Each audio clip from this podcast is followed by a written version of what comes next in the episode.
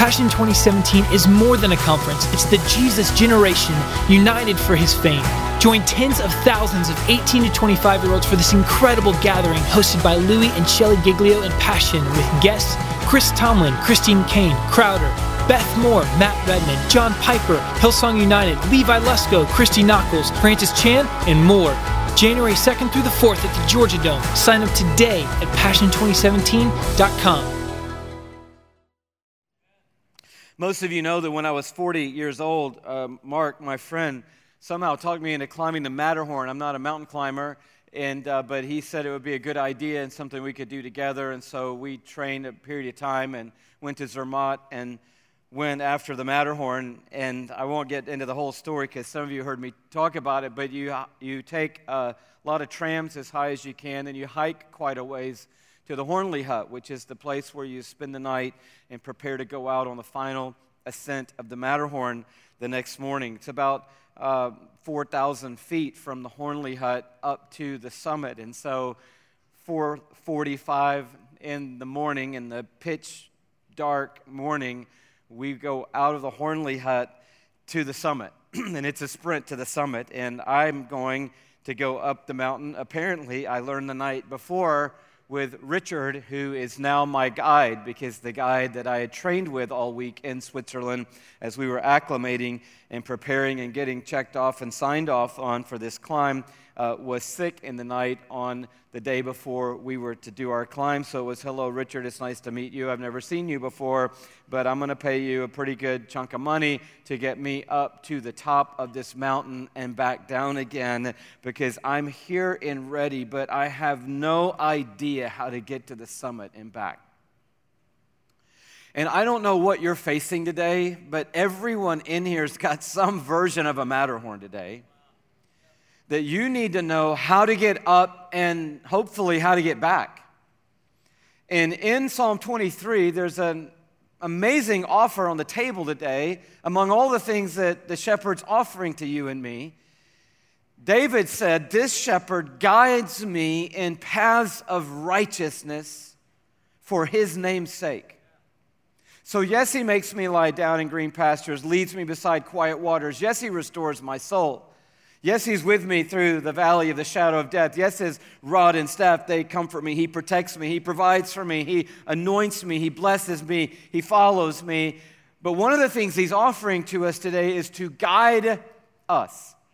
And so if you're facing something today, or maybe just facing life in general today, and you don't know exactly how to get up or how to get back down, the shepherd is saying, I would like to be your guide in life.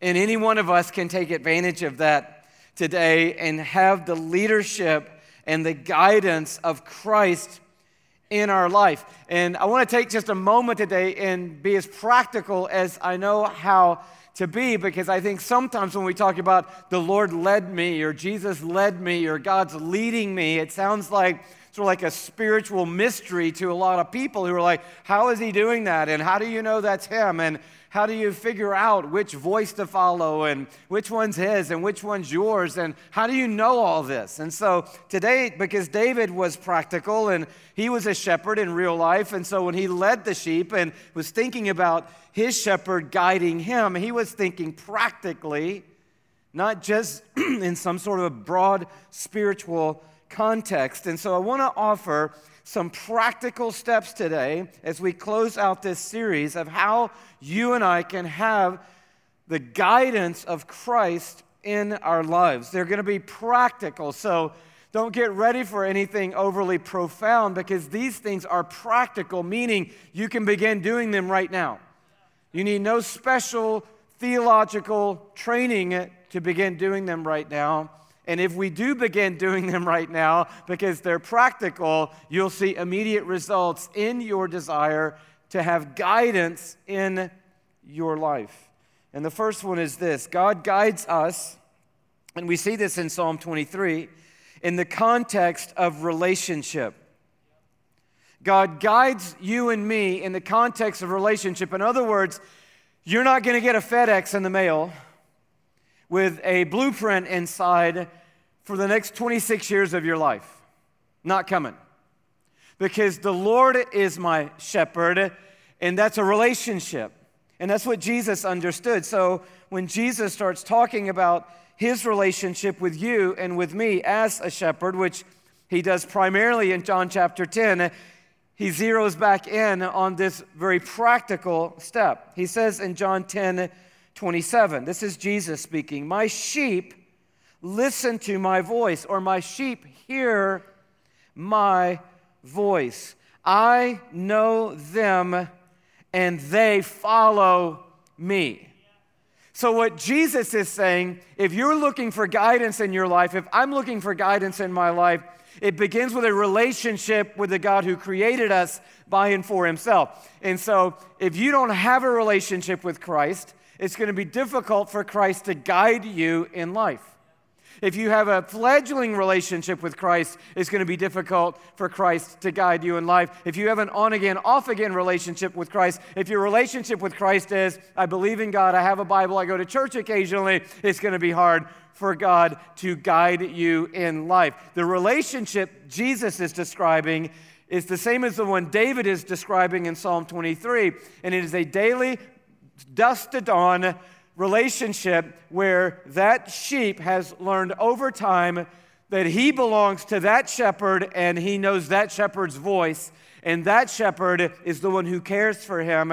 And that kind of a relationship is the way the shepherd leads the sheep, and it is the way that Christ wants to lead you and to lead me. My sheep, Jesus said, they hear my voice, and I know them. I know them. And so, the practical step for someone today to start getting a lot more guidance in your life from the God who created you is to come to know that God today through his son, Jesus Christ. That's the practical step for you. You're like, no, Louie, I don't have time for that. I got a job offer on the table. I got to tell him something at 9 o'clock in the morning. I don't have time to meet Jesus. Well, you need to take time to let them know that you need more time. and you say, Well, I might miss this offer. Miss that offer and take this offer. And if you take this offer today, you won't worry that you're going to miss that offer tomorrow. The first step for you is to say, I want to begin a relationship with God through Christ because God leads us in the context of relationship. The second practical thing is this God guides us incrementally. Now, see number one, and you'll understand number two. God knows He can't trust us with a multitude of days and plans, so He leads us incrementally. Now, we want God to lead us exponentially, right? Like, I need an answer for this year, next year. Um, how many kids are we going to have? Can you let us know what the cities are we're going to live in? Uh, you know, all the details for all the days of our lives. And because God leads in the context of relationship, He's not very likely to give us much more than an incremental measure of light for the path that we're on. He leads us incrementally. When we went up the Matterhorn, Richard and myself and Mark and Tomas, um, in fact, if you're going to go up the Matterhorn, just I will encourage you in this: get a guide. Don't go by yourself. And once you do that, you'll realize you'll remember. Louie said we should have gotten a guide. You should get a guide. Everyone should have a guide. And these are Swiss mountaineering experts. This is what they do for a living. They like go up the Matterhorn and then come down and meet somebody for lunch. I mean, that's what they do in life, like every day of their lives. And when Richard and I went out of the Hörnli hut into the night, immediately he fastened this rope to me. And so he has this over his shoulder coming out the door, helmet on, gear on, pack on, all the stuff we need. I got it, he's got it, but I don't have this, but he has this. And as we go out the door, he takes an end of the rope and he fastens it to my harness. The other end is already fastened to his harness, and we start tromping off from the Hörnli hut. And I'm thinking this is going as planned at this point because I've heard multitude of times this is a walk up, we're going to walk and we're going to walk slow, and I'm a fan of both of those things. We're just going to keep moving, and so we're going to just put one foot in front of the other, and eventually we're going to be there. So we're tromping out into the dark, into the snow, into the freezing cold of Zermatt at 10,700 feet already. That's the starting point. And as we're going, I'm thinking this is working pretty good. And there's a little rope, you know, between Richard and a little rope between him and me, but he's right there and I'm right here. We're just like right here. And then immediately we come to this kind of uh, black, dark rock wall. And he says, Now here's how it's going to work. I explained it to you last night. We went over it again today, but here's how it's going to work. I'm going to go up there. When I get up there, I'm going to fix the rope on something secure, and then I'm going to give a little tug. And when I give the little tug, you're going to feel the little tug on your harness, and then you come where I went. And, and before I could say, but, but, but Richard, this is, a, uh, this is like a straight up concrete uh, wall here. This is like the side of a parking garage, and I don't really see how we're going to go up that. He disappeared. I don't know how he disappeared. I still, this day, don't know how he disappeared. He's just gone. and so he's up there, and as he's going, he's dropping this off as he's going. I don't know how he did that either, because when I went, man, there was no, not going to be dropping anything off when I was going. And so he disappears. And I'm standing there like, wow, this, this was, we were only eight minutes into this thing before it's gotten really like not a walking and walking slowly adventure. And before long, you know, um, sure enough,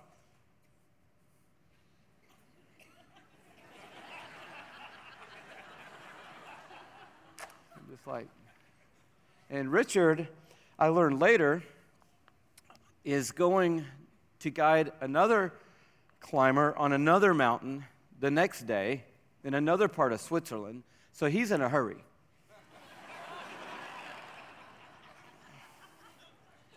and so I start up. And I'm not going fast enough because I keep getting the. And then it's 10,700 feet, and it's 4:50 a.m. And I'm 40 years old. So, about halfway between me and wherever he is, I stop, take a couple breaths. And then eventually I appear, and he's like, Good job. And then he disappeared. And we did that for four hours up, straight up. He would disappear. I mean, he wasn't like, Hey, you want to take a break? Uh, feeling good? It was just like, Hey, good job.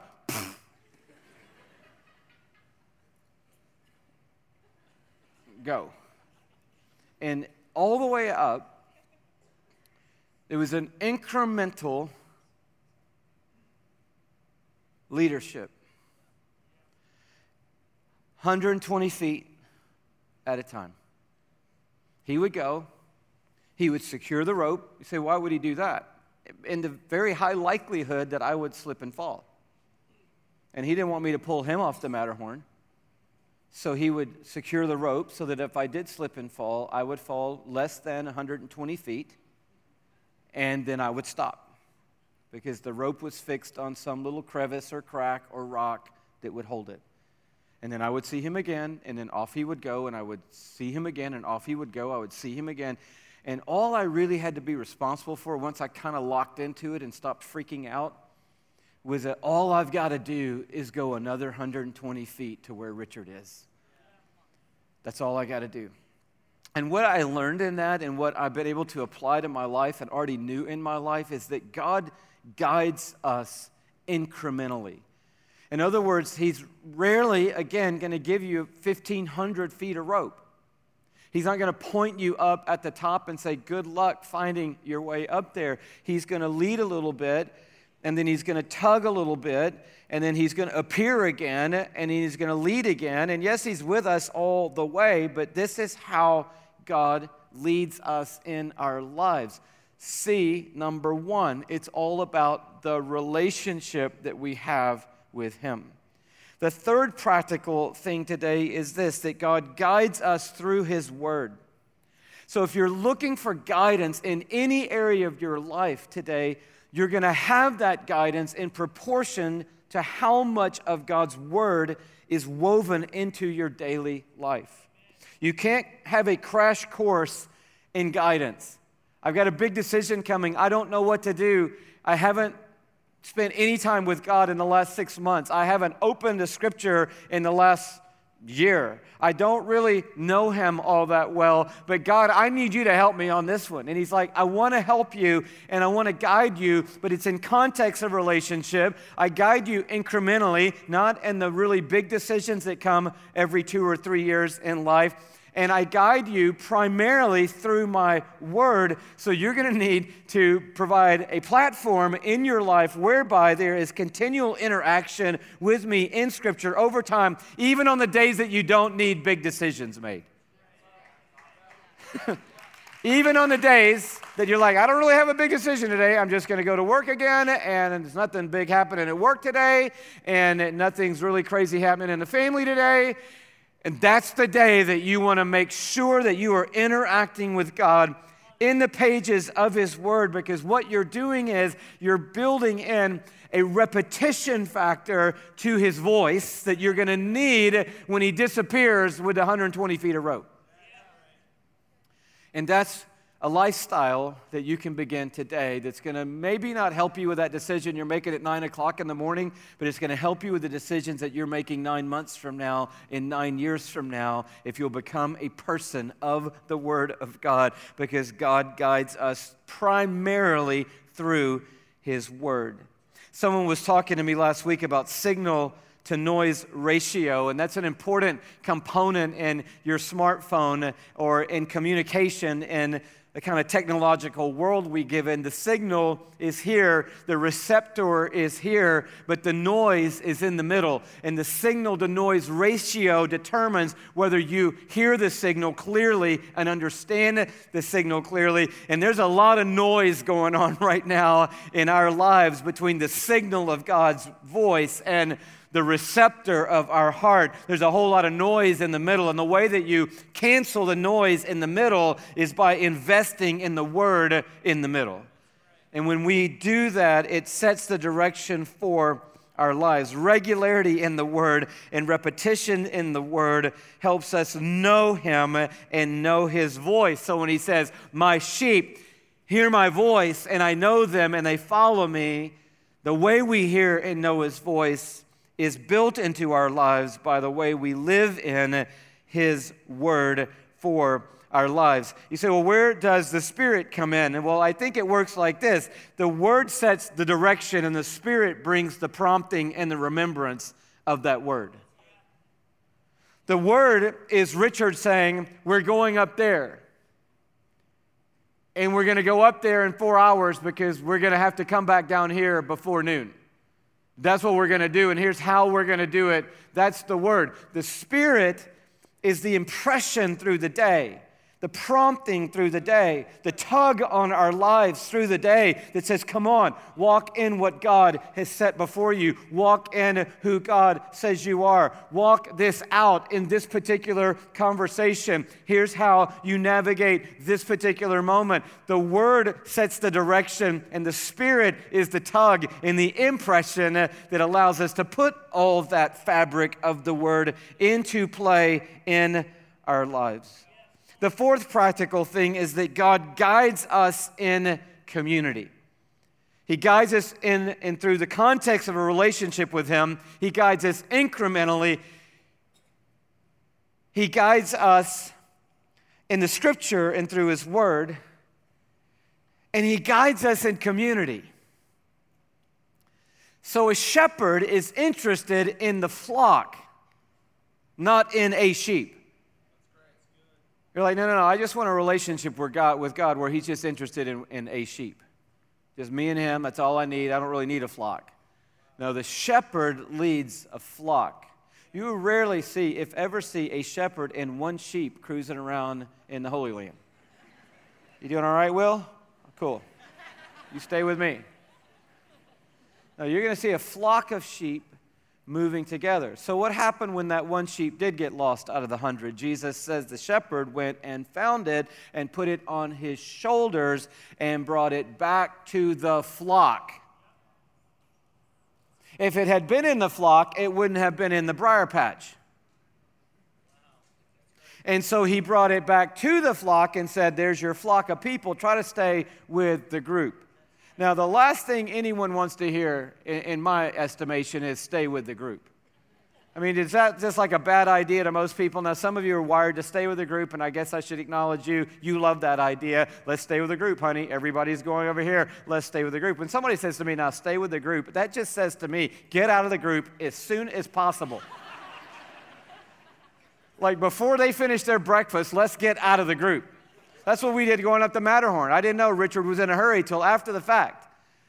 I also didn't understand that we weren't going to do the training regimen because the guy who I trained with, which I was going to go with, was my height, and so all our steps were the same size. Richard shows up and he's six seven. So when Richard said, just put your foot right here, it was like saying, put your foot up here. And I'm like, no, my foot doesn't go up there. My foot goes right here. Well, you put your foot down there. He's like, no, here we go. Just put your foot right there, and your next one goes right there. Bam, bam. See how I did that? And I'm like, no, you're six seven.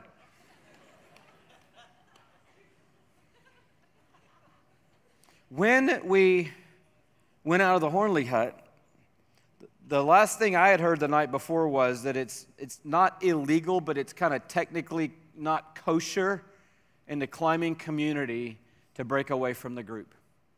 There were 40 of us going to the summit that day, and all of us would leave at 5 o'clock a.m. But as they were gathering for their pre-summit powwow at 4:45, Richard said, "Follow me." And he was my guide and my shepherd, and I was his sheep, and I was tied to him, so I followed him. and we went out through the kitchen into the dark, and he said, We're going to get a head start on those jokers. Cool. This is not how a good shepherd works. A good shepherd doesn't say to you, Get away from the group. A good shepherd says to you, Let's stay in the flock. Because we are the people of God. And you don't have to you know, you can break that down to your idea of what the flock is any which way you want to, but I think a good local church is a great flock to be a part of. But within every flock, there has to be another flock. And, and somewhere in Passion City Church, you've got to find your community. You've got to find your flock. We've provided an incredible opportunity for that called a community group. And the purpose of a community group is so that you can find a group of Jesus followers and you can find a touch point with an under shepherd for your life. What is an under shepherd? Well, the scripture says that pastors are under shepherds under the chief shepherd to steward God's flock. And it will change your world in terms of God guiding you in life if you will come around these two practical ideas. You've got to get in a group to really know God's full guidance in your life. And you need to recognize the role of the under shepherds of God in your life. Now, all that can be misused and fragmented and probably has in almost everybody's life in this room that's been around church. But don't let that deter you from following God's purpose and God's plan. You say, well, what would that look like practically? It would look like this it would be the place in life where at some point you are making a decision or a set of decisions and you said these three things. Number one, the word says X. That's your starting point. Not, you know, I met with Sally yesterday and she doesn't think I should do it. Or I talked to my mom this week and my mom thinks I should do it. No, I've been in God's Word over time, and God's Word is really leading me this way. So that'd be number one thing you would say. The Word says X. The second thing you would probably say, if you're walking by the Spirit, is, and I sense Y. So the Word is telling me, here's the direction. The Spirit is tugging at me, and I'm sensing this about that direction. Most people, even on a spiritual track, stop right there. The Word told me this, the Spirit told me that, I'm out. But a shepherd will help if you'll ask. And I think the third piece of this is for you to say, the word says X, I sense Y, but the Z part of the equation is to go to your core group of Jesus followers around you and to an under shepherd that God has put over you and ask a powerful question. And here's the question What do you think? What do you think? See, not your your crew that you run with at work, not your crew that you golf with, not your crew that's in your carpool huddle that y'all all rally at Starbucks after the kids are dropped off. No, you need a Jesus following crew. Even if it's one person who's also in the Word, who also is led of the Spirit, and who also is in the flock. And they can say, you know, I, yeah, that's an interesting passage of Scripture you pulled out, and I do feel like you do think something's tugging at you, but that's a really terrible decision based on these 40 passages of Scripture and the tugging in my heart right now. I think you should talk to your pastor. And that doesn't mean you have to talk to me. That just means that you find your team leader, if your team leader shepherds you here, your community group leader, if you have a relationship with them, you find somebody that you can say, I'm thinking about X, Y, and Z. What do you think? And if you've got the Word and the Spirit, and then you have the community around you, you're going to find guidance coming a lot clearer for you in your life. The word together is combined, it's a combination of three words to get there, you go together to get there is together. And you're going to find more clarity if you're in community with people around you who are also breathing the word, who are also led of the Spirit, and who are also in the flock. That's practical. Number five practical thing that will bring a lot of guidance to our lives God does not guide on wrong paths. He, David said, guides me in paths of righteousness. That's a big word for right paths, good paths, true paths, honorable paths, righteous paths. So that's number five. See how practical that was?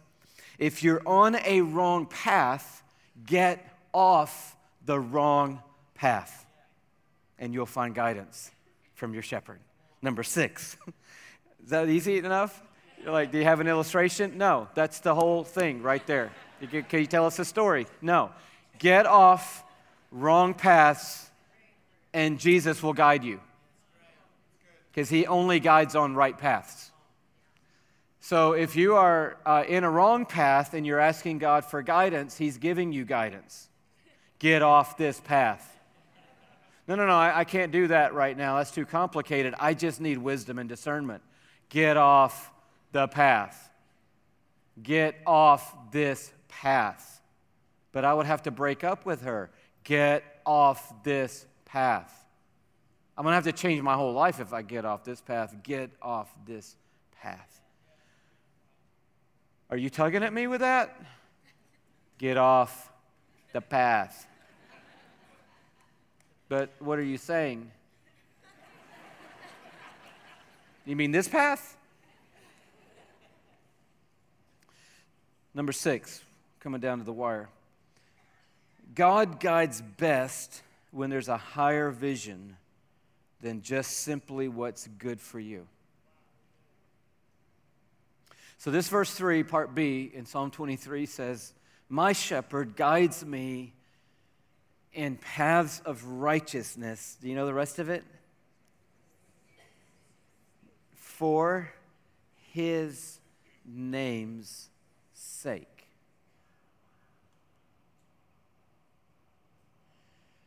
That is a game changer. Because for a lot of life, guidance is God helping me figure out what's best for me. You're like, well, of course that's what guidance is. It's, that's what God's for. No, that's not what God's for. God's for what's best for you and what's best for Him.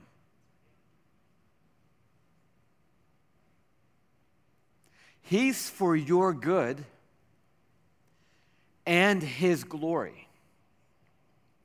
So He wants you to take the job and be in the place that's best for you. What does that mean? Best suits your abilities, your gifts, your desires? Because He said, that if we would pursue Him with all of our heart, He would give us the desires of our heart.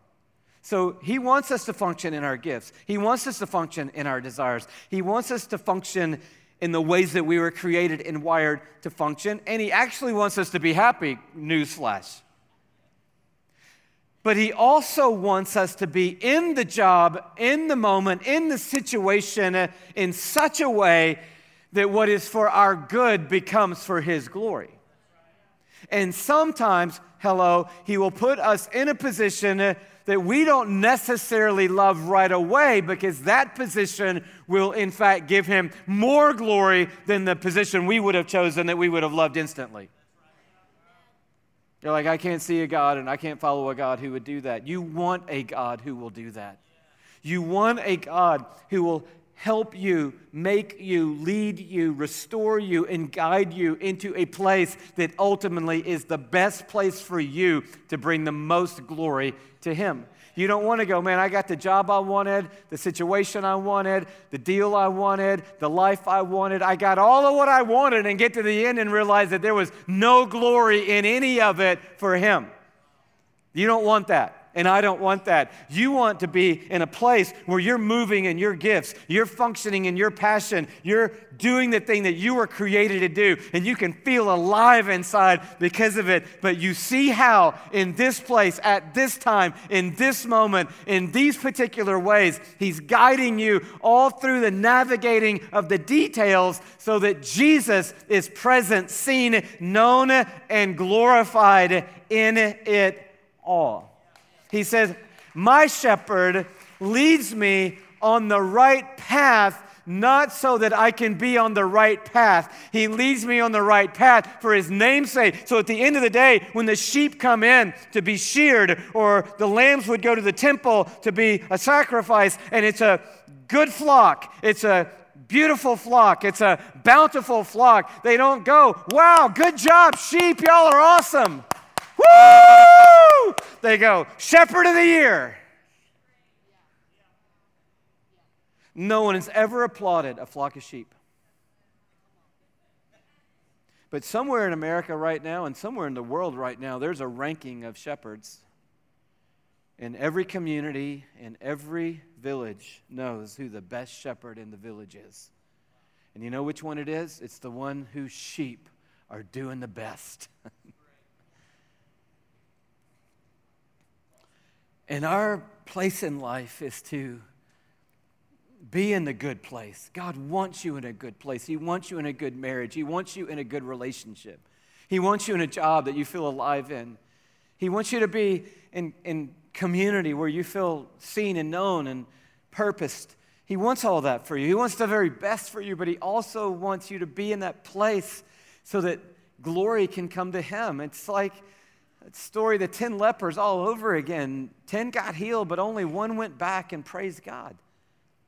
He wants to heal you. He wants to bless you. He wants you to experience His power, but then He wants you to turn around and go, wow, Jesus did this in my life and I'm going to bring glory to the one that put me on the right path. That's why we love baptism, because baptism tells the story of the good in a person's life, and baptism gives the glory to the one who brought the good into their life. And that's why we love it. Look at her good and look at his glory. He led her, he led him on a path of righteousness. And guess what? We're applauding today. We're, we're celebrating them, but we're applauding him. We're applauding the shepherd that got them to that baptismal pool. And he's the one on display today. And when that clicks into my heart and clicks into your heart, God's going to guide you a whole lot better. When our prayer, your prayer, my prayer is God, I need an answer here, and I want the best one for me, but I want the best one for you. What's best for you in this decision, God? That's a game changer. We had the privilege, we've been in Florida on tour for a few nights, and when we, we started out to Florida, we got an email from a youth pastor down in South Florida, and he said, We were coming tonight, but we can't come. My 11 year old son, Randall, um, has uh, a big tumor behind his right eye. And he's in the middle of a chemo regimen right now, trying to manage that thing, to the point that they can do surgery. And we wanted to be there tonight, but we're not going to make it. We're at All Children's uh, in St. Pete. If you guys could swing by, it would mean the world to him. If not, if you could even just shoot a little video and send something his way. So we had the privilege of going to the oncology wing at All Children's a few days ago and visiting Randall. We walked into his room and he was sitting up on his bed, legs crossed, his little knit hat on because he's lost his hair, and just the coolest most peaceful kid you've ever seen. And we visited for half an hour, and as we were visiting, you know, as God would have it, uh, Randall's treatment was supposed to start the day before, but his heart um, test didn't pan out, so they had to wait 24 hours. And while we were actually in his room, the nurse came in and started the machine to start giving him a 48 hour dose of chemo. Which I said, What's that like? He said, It's not very fun. And so we were getting ready to go, and I said, Randall, we're going to pray for you. And we're going to pray all the usual stuff. but what are a few specific things you would like us to pray? And you know what I was thinking? I didn't tell him this, but I was hoping we could like get something super specific. Like he had talked about the fact that he can't breathe out of one side of his nose because of the tumor. And when he sleeps at night, the other side gets clogged up. And if that gets clogged up, he has to breathe out of his mouth all night, and that makes the whole next day miserable. I thought that'd be a specific thing, maybe that you can sleep tonight and breathe through both sides of your nose. Or, you know, they've got, he's got nine siblings, most of whom they've adopted from Russia. And maybe there's something going on there.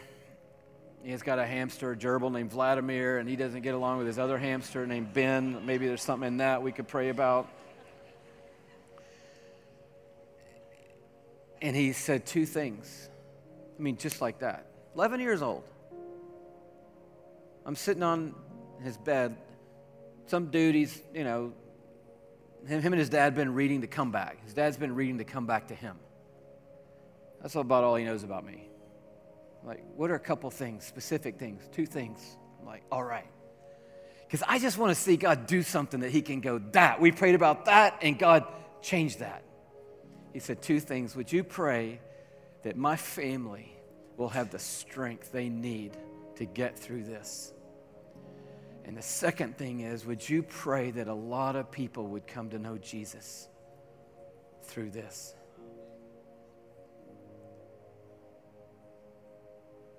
I said, Yeah, yeah, we'll, we'll pray. But I'm pretty sure we don't even have to. If that's what you want to pray, that's what you're, you're telling me that's what you want to pray. You've got a tumor behind your right eye. Your best case scenario is multiple surgeries coming up after this chemo, and then more radiation, and I'm not sure what all after that. And your two specific things One of them is that Jesus would have a lot of people come to know him because of this. You see, when we get that, when you get that, and I get that, and our guidance prayer is God, I need help. I'm in this relationship, in this situation at school dealing with this decision I've got to make about our family. And in the mix is, I do want to know what's the right path for us.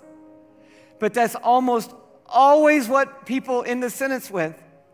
Lord, or people even say to me, Lord, we're just asking God, you know, trying to figure out what's best for our family. Oh, everybody wants to do that. That's a great thing to want to do. To try to figure out what's best for our family is always the right thing to do. But we want to put a comma there and say, we're just asking God. We're trying to figure out. We're getting counsel. We want to know what's best for our family and what is best for God in this. And when that is our heart, I'm telling you, the shepherd is going to show up and He's going to clarify things for you and me and lead us with an exceptional power that we haven't known when it was always just what's good for me. That's a game changer. And then I close with this. So, what do we got so far? He guides us in the context of a relationship. Do you know the shepherd? He guides us incrementally. So maybe what God wants to give you right now is just about 120 feet of rope. And you trust Him that He's going to be on the end of that with 120 feet more. He guides us in His Word, He guides us in community. He does not guide us on wrong paths. He guides us best when we have a higher vision than just our good. And lastly, God becomes more visible in the future to those who are most obedient in the present. We're, we're wound down, and you don't need to turn to it, but I want you to hear this passage. Jesus, again, a few chapters over in John 14. Whoever has my commands and obeys them, he is the one who loves me. And he who loves me will be loved by my Father, and I too will love him. And check this phrase and show myself to him.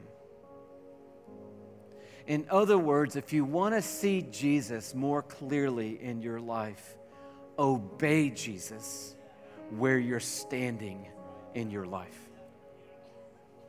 And we always try to invert that. Jesus, I just want to see you. I just want to know you. I just want you to clarify. I want a bigger revelation. I want more understanding of you. He's like, more understanding and more revelation of me will happen when you obey what I'm giving you right now in the 120 feet. And your obedience now will show me that you trust me and love me. To follow that shepherd, I got to hear him, A, and know that's my shepherd out of repetition in life and relationship, that's the voice I follow. That's my shepherd. The signal to noise ratio, I'm managing that through the word. I can hear him. But to follow him, I've got to trust him. I got to believe in his best for my life and trust him to take that step. And when I do, I come to know him more. And the people in life who know Jesus best are the people in life who have obeyed Jesus most. And that relationship cannot be broken. So I don't know which step is for you today. You're like, man, Louie, I, I, really was hoping. You know, I'd read my horoscope this weekend and it said that I was going to receive clarification in the morning. And I knew when you did this today, you were going to say whether it was Toledo or whether it was Des Moines. It's Toledo.